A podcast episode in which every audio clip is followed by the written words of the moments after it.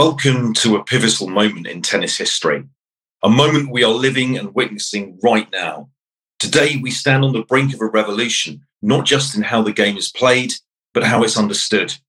Five years ago, when we embarked on this project, we anticipated changes, but what's unfolding is far more dramatic and more powerful than we ever imagined. Gone are the days of solely relying on impressionistic methods and the opinions of tennis gurus. We are now in an era where every shot, every point, and every strategic decision is transformed by the unyielding power of data analytics. This isn't just a change, it's a seismic shift that is redefining the very essence of tennis as we know it. As we experience these monumental changes firsthand, we invite you to join us on this groundbreaking journey. Together, let's discover how data analytics is not just influencing, but revolutionizing the world of tennis.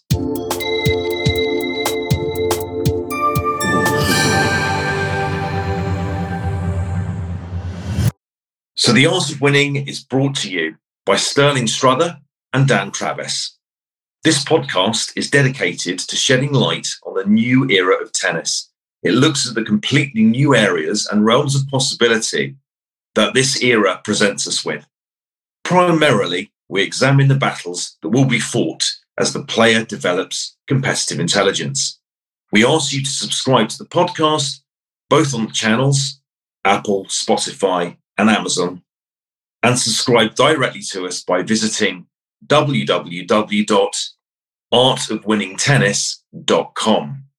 We can help you negotiate your way around this tremendously exciting new era in tennis.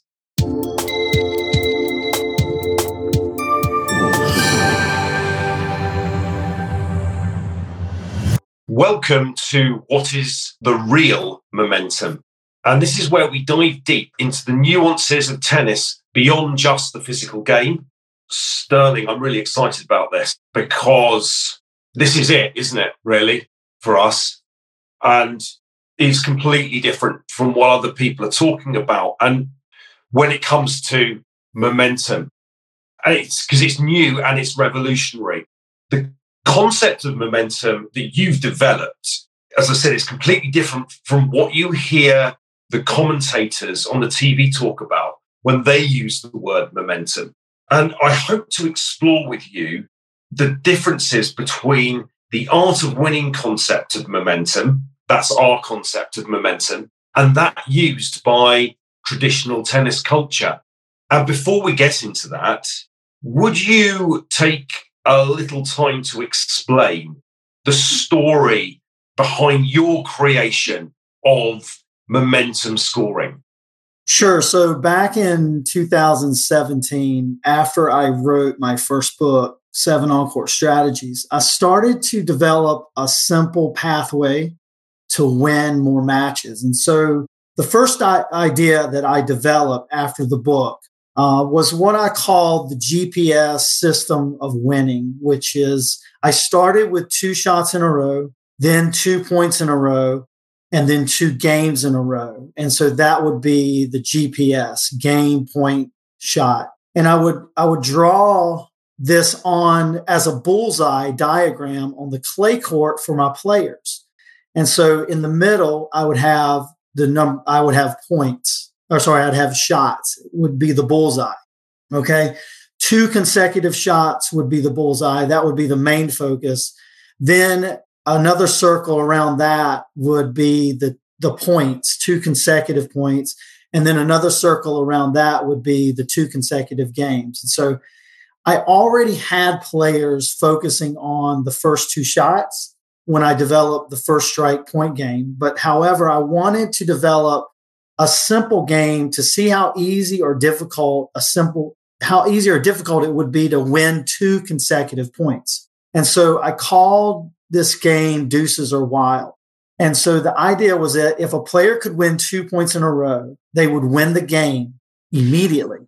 And then the serve would rotate to the next player. And so even though this seemed very simple, there was a close battle for every game in the set when we would play it.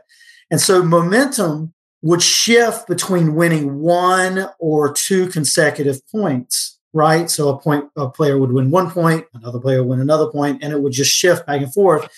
Then it was interesting when a player won two points consecutively, switch the service, almost like the other player would win two points consecutively. So there was a started to see something interesting happening between this battle of two consecutive yeah. points. So I decided to call this second consecutive point a momentum point. And I knew that momentum needed to be quantified instead of just interpreting it as a feeling or a subjective position in the match that we would just sort of point out. Okay. So, can you explain then what you consider the link, if any, between points in a game of tennis? So, when I decided, I first decided to call winning one point a direction point. And this is the first step in moving in the direction of momentum and then earning your momentum point, two consecutive points. So, if you're able to win three consecutive points, it's called a conversion point. And so, actually, this term conversion, I actually heard this from the great Chuck Kriese, who coached at Clemson University here in the United States. And I heard Chuck explain this idea of a conversion way back in 2012 at a PTR conference down in Hilton Head, South Carolina. And so he talked about this idea that winning three points in a row was like big momentum in a game and that you would most likely win the game if you won three points in a row. It is interesting. I did a web search on that and I found information about how Chuck would explain that. He actually explained it in his book as well. But when I first heard this in 2000, way back in 2012, I just started doing data. Um, when I heard this, my mind began to race around how a player could achieve this idea of winning three consecutive points since it was not very common in a game. So I looked at all the data from, that I compiled from 2012 to 2017. And I found that the only way to get a chance to win three consecutive points was to focus on winning two consecutive points, a momentum point. And so the link between winning consecutive points is like stacking bricks on top of one another. It produces a momentum, a kind of weighted situation for you as a player. And so the more momentum points that you can win, the more chances it gives you to win that third consecutive point. And so there's a probability associated with it. You just have more chances to win three in a row. And so focusing on linking points consecutively together is how momentum is built during a tennis match. And so everything is built within a game, point to point. So shots build points and points build games. Well, Sterling, thank you. I think that's um, that's a very good, accurate, and um, insightful introduction there to momentum because I think most most people listening to this will be listening to the momentum concept for the first time. And, you know, you've got to spend some time with this idea. Okay. You can't just explain it pro- propositionally simply because it's not just a thing that appears, a free floating thing that one player might be blessed with in a match suddenly from up, you know, anointed with momentum. Okay. So I'd like then to progress to the next section Many people believe every point in tennis is a fresh start. And Sterling, how does this traditional belief compare with the concept that you've developed? So every game is a fresh start, not every point. It sounds really good to say to yourself that every point is a fresh start. However, what you are dismissing when you do that is the legacy link between winning or losing points consecutively. And so, yes, it's true that you want to reset to the present moment and maybe forget the past, especially if you lost the last point. And most players actually don't even try to forget the last point if they want it. They just try to build on that one. And it's typically they go into the next point with an emotionally charged decision to try to race and get that next point first before their opponent does. And so that's really traditional tennis culture thinking. Either push hard to get to the next point or forget completely the fact that you just lost the last point because maybe it was a critical one, especially if the game score was 30 all, a critical moment in the game. However, at the art of winning, we've come to understand that it is the momentum score that reveals the win probability percentage starting out the, with the next point. And that's based on the legacy, what happened on the previous point. And so forgetting the last point you played and starting fresh is really denying the probability of winning or losing the next point. And this has consequences mentally and emotionally for every player in how they begin the very next point. Can you explain the concept of momentum scoring and how it differs from, say, the traditional game score and or the traditional approach in tennis and that being the game score? Okay, so the momentum scoring system is based on the actual margin of separation in points between two players. It's based on winning or losing consecutive points. And so the momentum score is never tied like the game score perceives itself to be. You're either plus or minus one. So you've won or lost the last point plus or minus two or plus or minus three.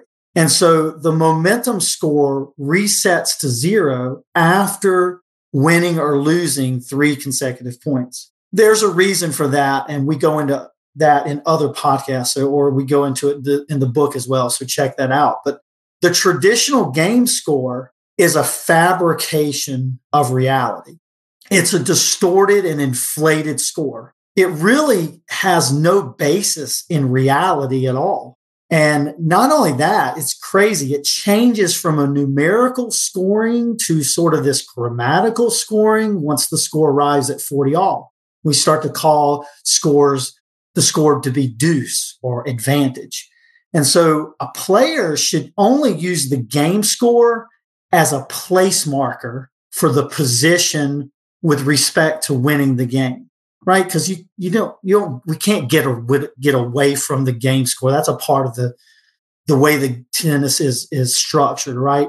But the momentum score is the score that you base all your decisions as to how you're going to play the next point, whether it be playing patterns that your opponent likes the least or playing patterns that maybe you like the most. And so that's really the beginning process. But there's much more, as we've talked about this in previous podcasts, about how to make decisions based on whether you won or lost the point.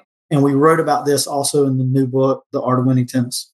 Yeah, I mean, could we, Sterling, just have a point by point description from you using momentum score? Can you just talk me through a game?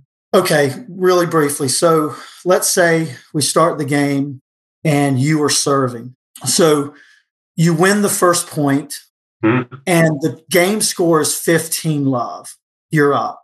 But the momentum score is plus one for you. It's minus one for me.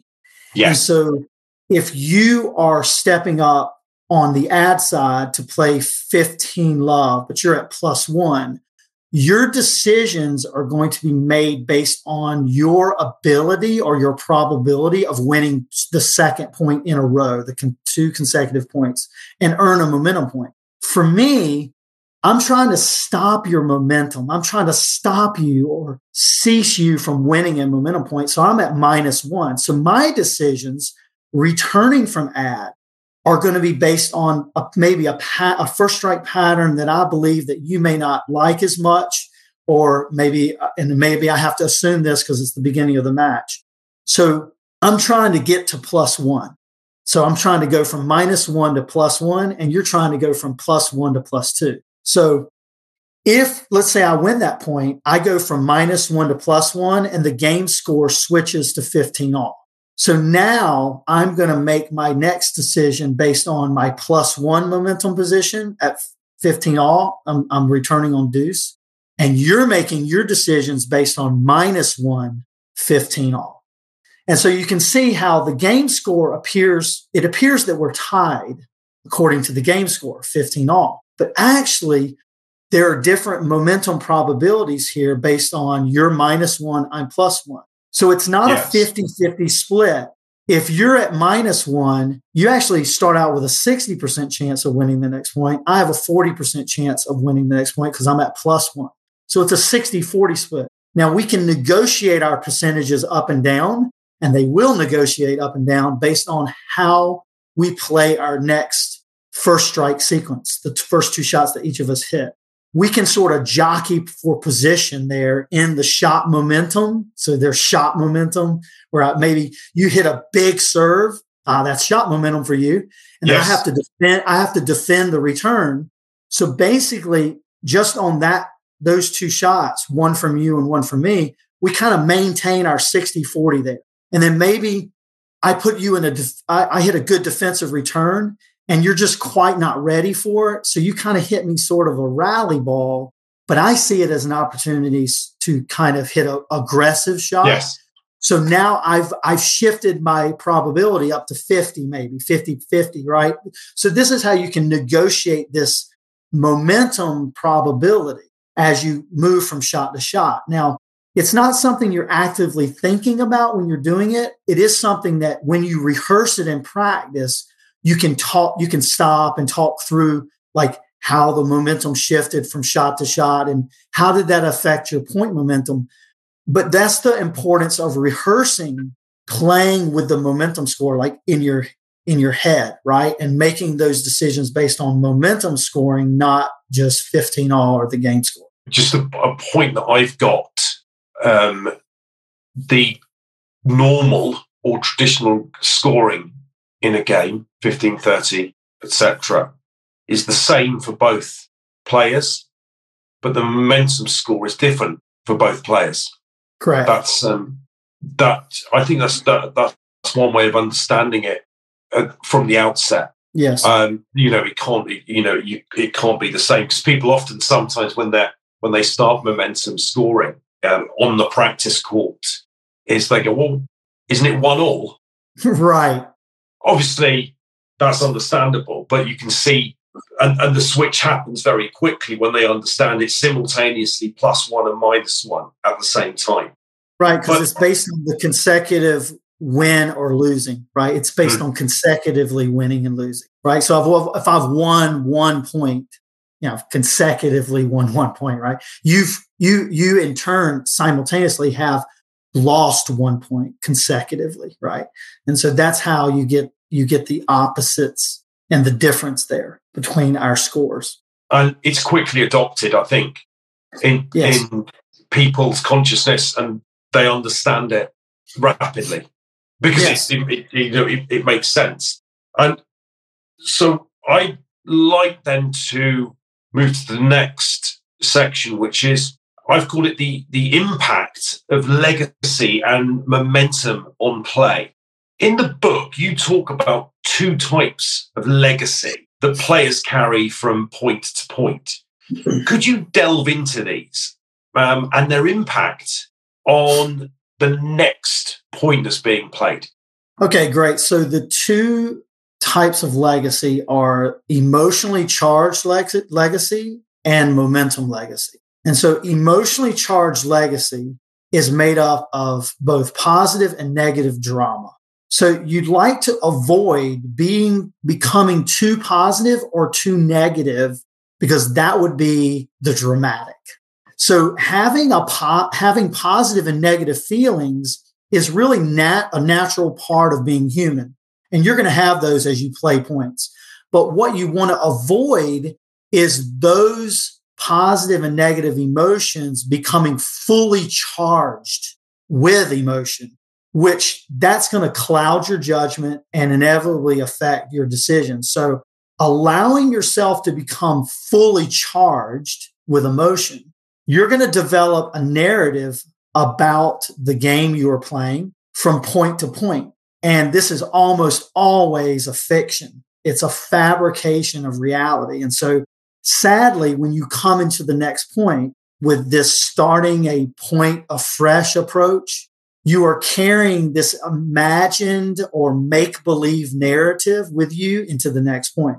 Now, contrast that with momentum legacy. Momentum legacy is the opposite of emotionally charged legacy. In fact, I would actually attempt to, to persuade you today that it's the antidote to the to a fabricated and fictitious narrative.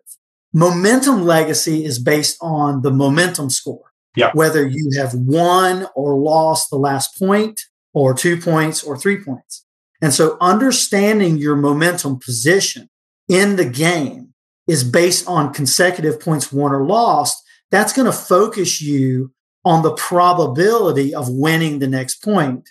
And you can plan your strategy based on this quantitative chance instead of a positive or negatively charged emotional response to that last point that you played. Why is mastering legacy so important and how does momentum scoring help? So, Dan, mastering legacy by using the momentum scoring system is the counter agent or the remedy of your perception becoming distorted by this illusion that you make up in your own head about what could or should happen next. And so your perception, it consists of your opinions about how the match has progressed so far and or and how you may believe it may end. And so when you're in this state of mind, this is emotionally, this is an emotionally charged attitude. And you think the probability of bad outcomes are actually higher than they really are, right? So there's no illusion or distorted perception with the momentum legacy. It simply recognizes what happened on the previous point. You either won the point or you lost the point. And so the momentum position you're in is either plus or minus, right? You're either up one, two, or three points consecutively, or you're down one, two, or three points consecutively. It has nothing to do with positive or negative.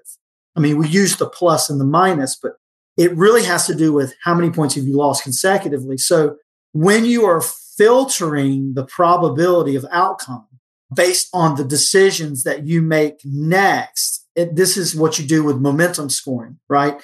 It's less about the emotion and more about the intellectual response to the probability of either sustaining momentum or your own momentum, that is, or you're trying to stop the momentum of your opponent. Sterling, that's um, that's a fascinating account of this concept of legacy between points, and it's a very important one as you start to develop competitive intelligence. And it's a key it's a key uh, point in that in on that um, on the way to establishing competitive intelligence. So I want now to look into this next section on the other side of the momentum wheel, if you like, the other side the other side of the coin, and that's with pro- probability and decision making. Because, as you argue, probability should be, or an understanding of of what's going to happen based on based on the past, which is what probability is, um, on decision making of the next point. So I want to ask you, how does understanding the probabilities associated with momentum influence decision making on the court? So if we go back to competitive intelligence, and we define this on the last podcast, it's the ability to acquire as well as apply knowledge and skills. So at the art of winning, this actually includes acquiring a diagnosing error from match data uh, analytics. Mm-hmm. So without data from your previous match, it's impossible to develop effective strategies to utilize this momentum because nothing has been charted. Point rally length, consecutive points won and lost, the identification of error location within a point, you know, when you acquire knowledge by looking at your data, you can then determine when you, and, and you're determining as you're looking at the data, you're determining in, in that match when you are winning and losing consecutive points, what the rally length was for those points, you can begin to see a clearer picture of the momentum legacy. And so looking at, at the data does not require emotional energy. It is a cognitive process to analyze data and determine patterns within the data from shot to shot and point to point. And so you can then return back to the practice court and begin rehearsing your patterns based on where in the point errors are, occur- are occurring more frequently, as well as when the momentum score was plus or minus for you in the game. Following on from that, how can players apply momentum and probability thinking during practice to improve their game performance? So, one of the things that we develop here at the Art of Winning are the competitive intelligence games. And so the CI games, certain, all the games have to do with momentum, whether you're playing, whether you're rehearsing shot momentum. So you're trying to build two shots at a time, or you're doing, or you're working on point momentum, trying to win two points consecutively and maybe get a third, right? So we have games like Tsunami. So if you win the first two points, you win the, a game, one game, and then you have to play the third point. And if you can win that third point consecutively, you get a bonus game. So you, you basically go up in the set two games to zero, and then you switch the, the serve. Now, what's interesting about tsunami, we call that a tsunami. We say you got tsunami, you know, because I won three points yep. in a row. So, so the what's interesting about that is if you are the player that wins the momentum point, two consecutive points, and you you win one game, you play that third point, and let's say you lose that third point, you were not able to win three in a row, but the other player kind of stole away your conversion point. So you keep that one game because you you won it by winning two points in a row, but the serve switches, and the next player serving your opponent. Yes. They start the next game up 1 0 or plus one in the momentum score. And now, if they win that point, the next point, they they win two in a row. Now it's the, the set scores tied at one R, one all. You play the consec- the third consecutive point, and let's say that player wins the third consecutive point. Now they're up two one, and the serve switches again. So it's a very fluid game. Every point has has this sort of weightiness to it. It's important in the fact that you are trying to achieve momentum or sustain momentum or either stop momentum. And it's that's reflected in the set score. So tsunami is a great game to apply on the practice court. And even while you're playing tsunami, if you have worked with players on, okay, what patterns, what first strike patterns are you trying to develop and be more consistent and accurate at? They, those players can be working on their first strike patterns, survey re- return patterns while they're playing tsunami. And so they start to see the effectiveness of their patterns and how that affects their momentum position. And so this is this is why we call it the art of winning. There's a science to winning, but then there's an art. And you've got to rehearse this these types of scenarios and it's you're you're not just rehearsing you know purely technical skill here. You're rehearsing how you're interpreting mentally and emotionally what's happening with momentum and it's quantified by the momentum score. And so it's not just something that's floating out there as a concept, momentum.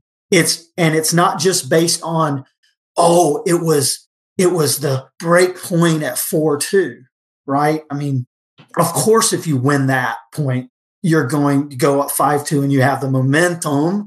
But that's, that's a totally, you know, kind of that's a very vague way to sort of look at momentum. We're trying to really dive into how momentum builds in each game throughout the set, point to. And how does that in, how does that end up affecting or what does it look like at the end of a match? Because we do have we do have something at the art of winning we developed called the momentum flow chart where we actually chart the points and it looks like a graph. It's really cool. You, I have it on my website at Transform Practice Court, but we have it at Art of the Winning Tennis uh, website as well. But and even we have one in the book, right, where we put one in the book, so you can see how momentum went up and down, and and then we kind of make a circle for momentum points and make a triangle for conversion points on the graph. So you can tell where the momentum points and conversion points were won throughout the games. And that's a great visual to have to develop for a player. Now, there's no way you can develop a momentum flow chart unless you have data. And so this all goes back to, to this concept of getting your data or have someone map your data for you. When you first experience the momentum chart and you first do it and you learn how to do it, it's a really good tool. It's uh, it, it literally allows you to read a match in a in a completely different way, and that brings me then on to the our uh, final section today, where I want to look at momentum probability and competitive intelligence. So, what role does competitive intelligence play in utilizing momentum and probability strategies effectively? So, like I was saying before, you know, the the whole becoming competitively intelligent is this ability to acquire knowledge and skills, right? And so, without the data from your previous match or even data from your practice, it's really difficult to utilize momentum and understand how it's moving from point to point or even shot to shot. Because, you know, first strike point game, first strike power play, first strike patterns, these are all shot momentum games. So you learn how momentum shifts from shot to shot. And we're going to do future podcasts and really dive into this idea of shot matching, which is a concept that I learned from Chuck Tomlin with the concurrent tennis method down in Atlanta, Georgia. His shot matching sort of concept works perfectly with the shot momentum games and developing, learning how to develop momentum shot to shot.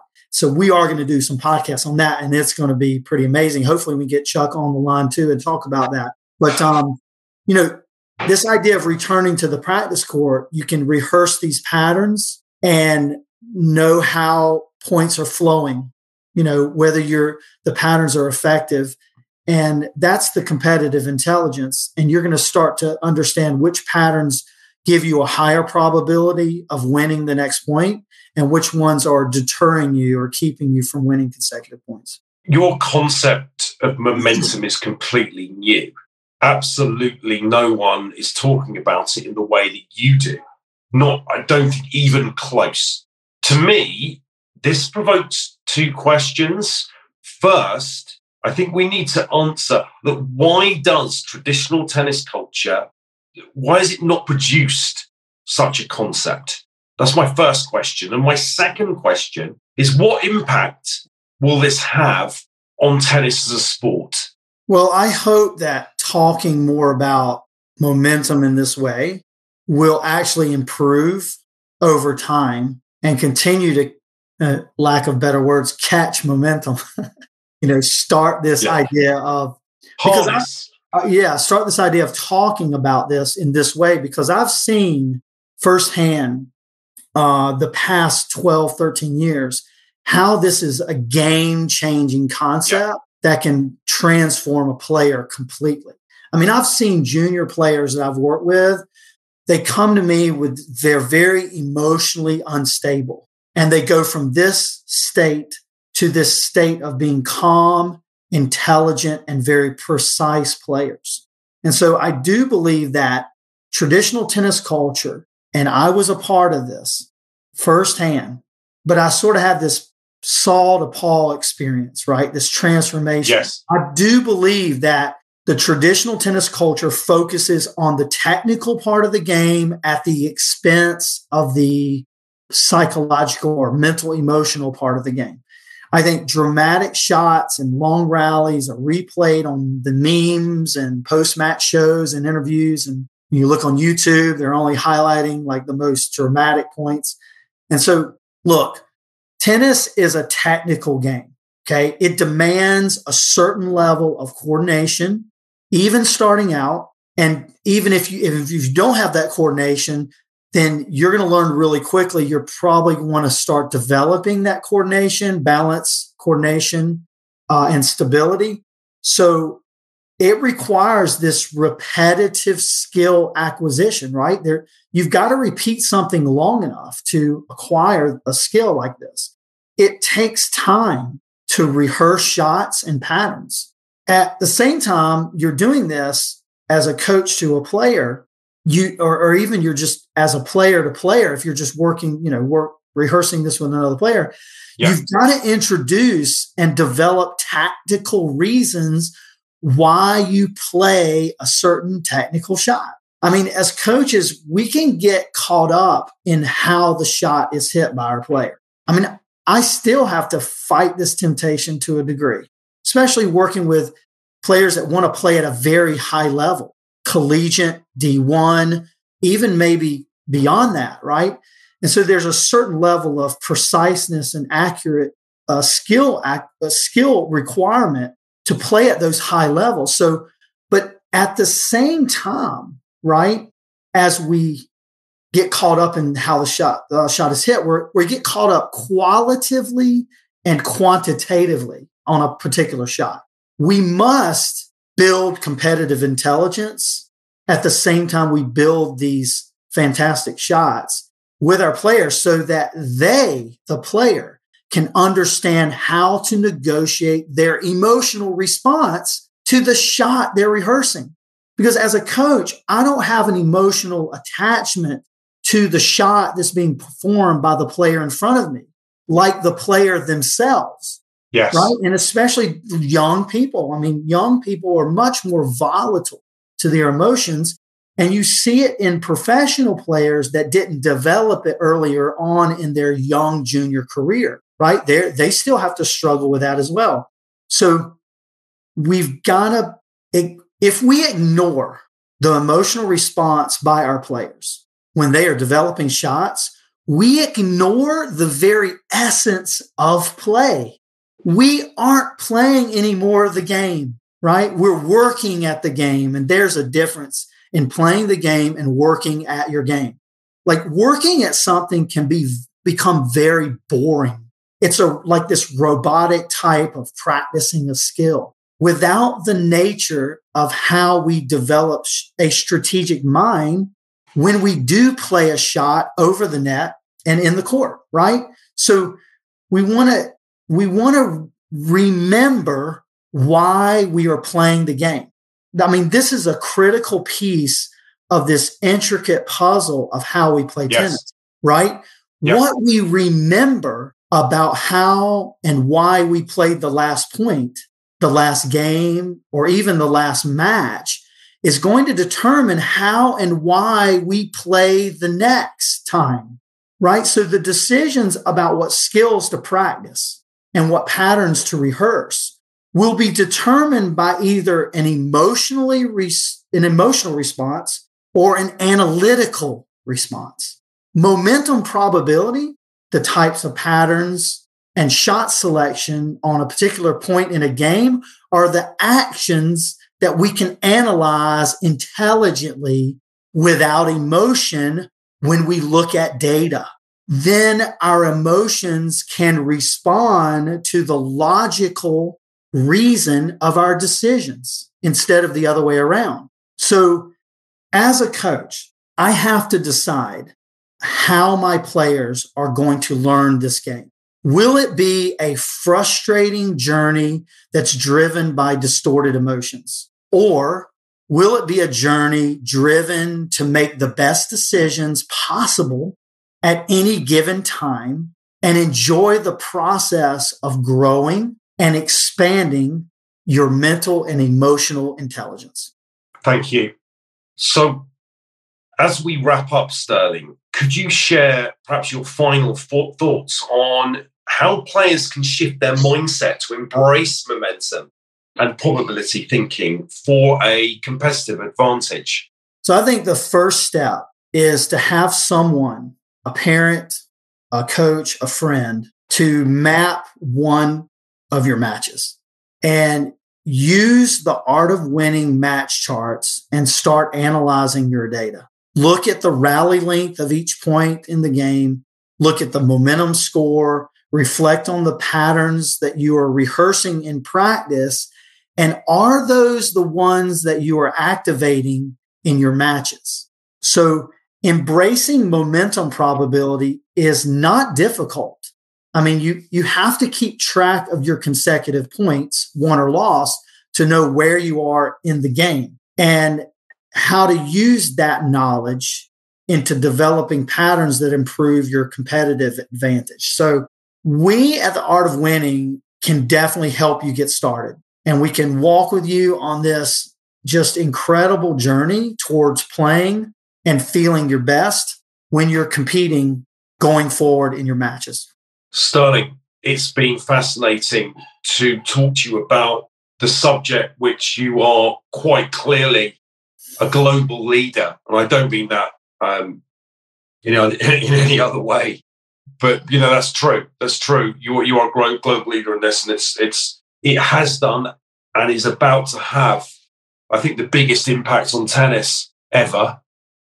And I can't wait to see the impact this theory is going to have on the game over the coming months and years. Um, so thank you very much. I don't exaggerate. In case you're, thank you, Dan. I, uh, I, appreciate it. It's it's been it's been a fun journey for me, and um, sometimes you know a lot of this you know I've worked on just for me. You know, being a better coach, trying to become a better influencer to those who want to learn and really enjoy this game. Yeah. And I think that's that's the term, better. it's that's what it's about. That's what coaching is about. Getting better, better as a coach, better coaching, coaching better in a better way, and creating better results and better players. And it doesn't stop there. It doesn't stop with momentum. Our journey with your journey with the art of winning can continue in numerous forms and formats. So we have obviously the podcast. You can subscribe to the podcast in one of its many forms uh, Apple, Spotify, and so on. I think we're out on Amazon now too, which is great. So do that, and then you'll have this in your inbox every week, every Wednesday. We have, of course, the book, and the book is being a big hit at the moment. It's flying off the shelves, literally. The paperback is actually proving the most popular, which is a bit of a, a bit of a surprise for us. But we've also got it in audio format. And if you drop us an email, we do have a limited amount of uh, free codes for you that you can use um, should you have lucky enough to, to have Audible. I'm getting some good feedback about about the Audible book. People are liking it because they can listen to, to it in the car. Um, it's something that, that, that's very, very uh, usable. Um, still, Still, though, it's the book that's winning. And we will be having a complete um, a complete launch again of the of the course that we've been working on. Okay, this is going to take everything to completely new level. And we are having classes. We're having classes in our own own, own town, in our own cities, respectively. So, aren't we, Sterling? Um, yes, definitely. That's something that that's really exciting this year. Those classes are certainly filling up for me in um, sunny, if slightly chilly Brighton. Uh, I think that it's the same for you, isn't it, Sterling? You're getting in. It um, is. It's it is for sure. You're getting those classes in, and, and please contact us. We can help you. And yes, we can do doubles. slightly different, but that's the question I'm getting a lot at the moment. Do you, and look, I get the singles thing, but can you can you help me with your doubles?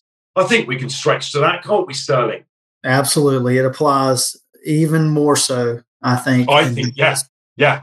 It's, so, um, yeah, it's kind of constant. It's, it's concentrated art of winning yep. momentum. Uh, um, since you mentioned doubles, I do want to sort of plug this one. Um, I was actually on Will Boucek's uh, podcast called Doubles Only. So if you love to listen to doubles podcasts, you want to hear what I had to say about doubles on Will's broadcast, he asked me about the book, and then we talked a little bit about doubles. Check that out. Uh, doubles only is the podcast. It's Will Boucek. I think you spell his name B O U C E K. So check that out. Can't wait. Yeah, I've seen that one. Yeah, and if you're a doubles player, that if you're a doubles player and you want to improve, that's the first thing that you should do now. Go and check that one out. Sterling, it's been great to talk to you again. I look forward to talking to you next week once more um, on another competitive intelligence art of winning theme. So thank you very much and enjoy your day.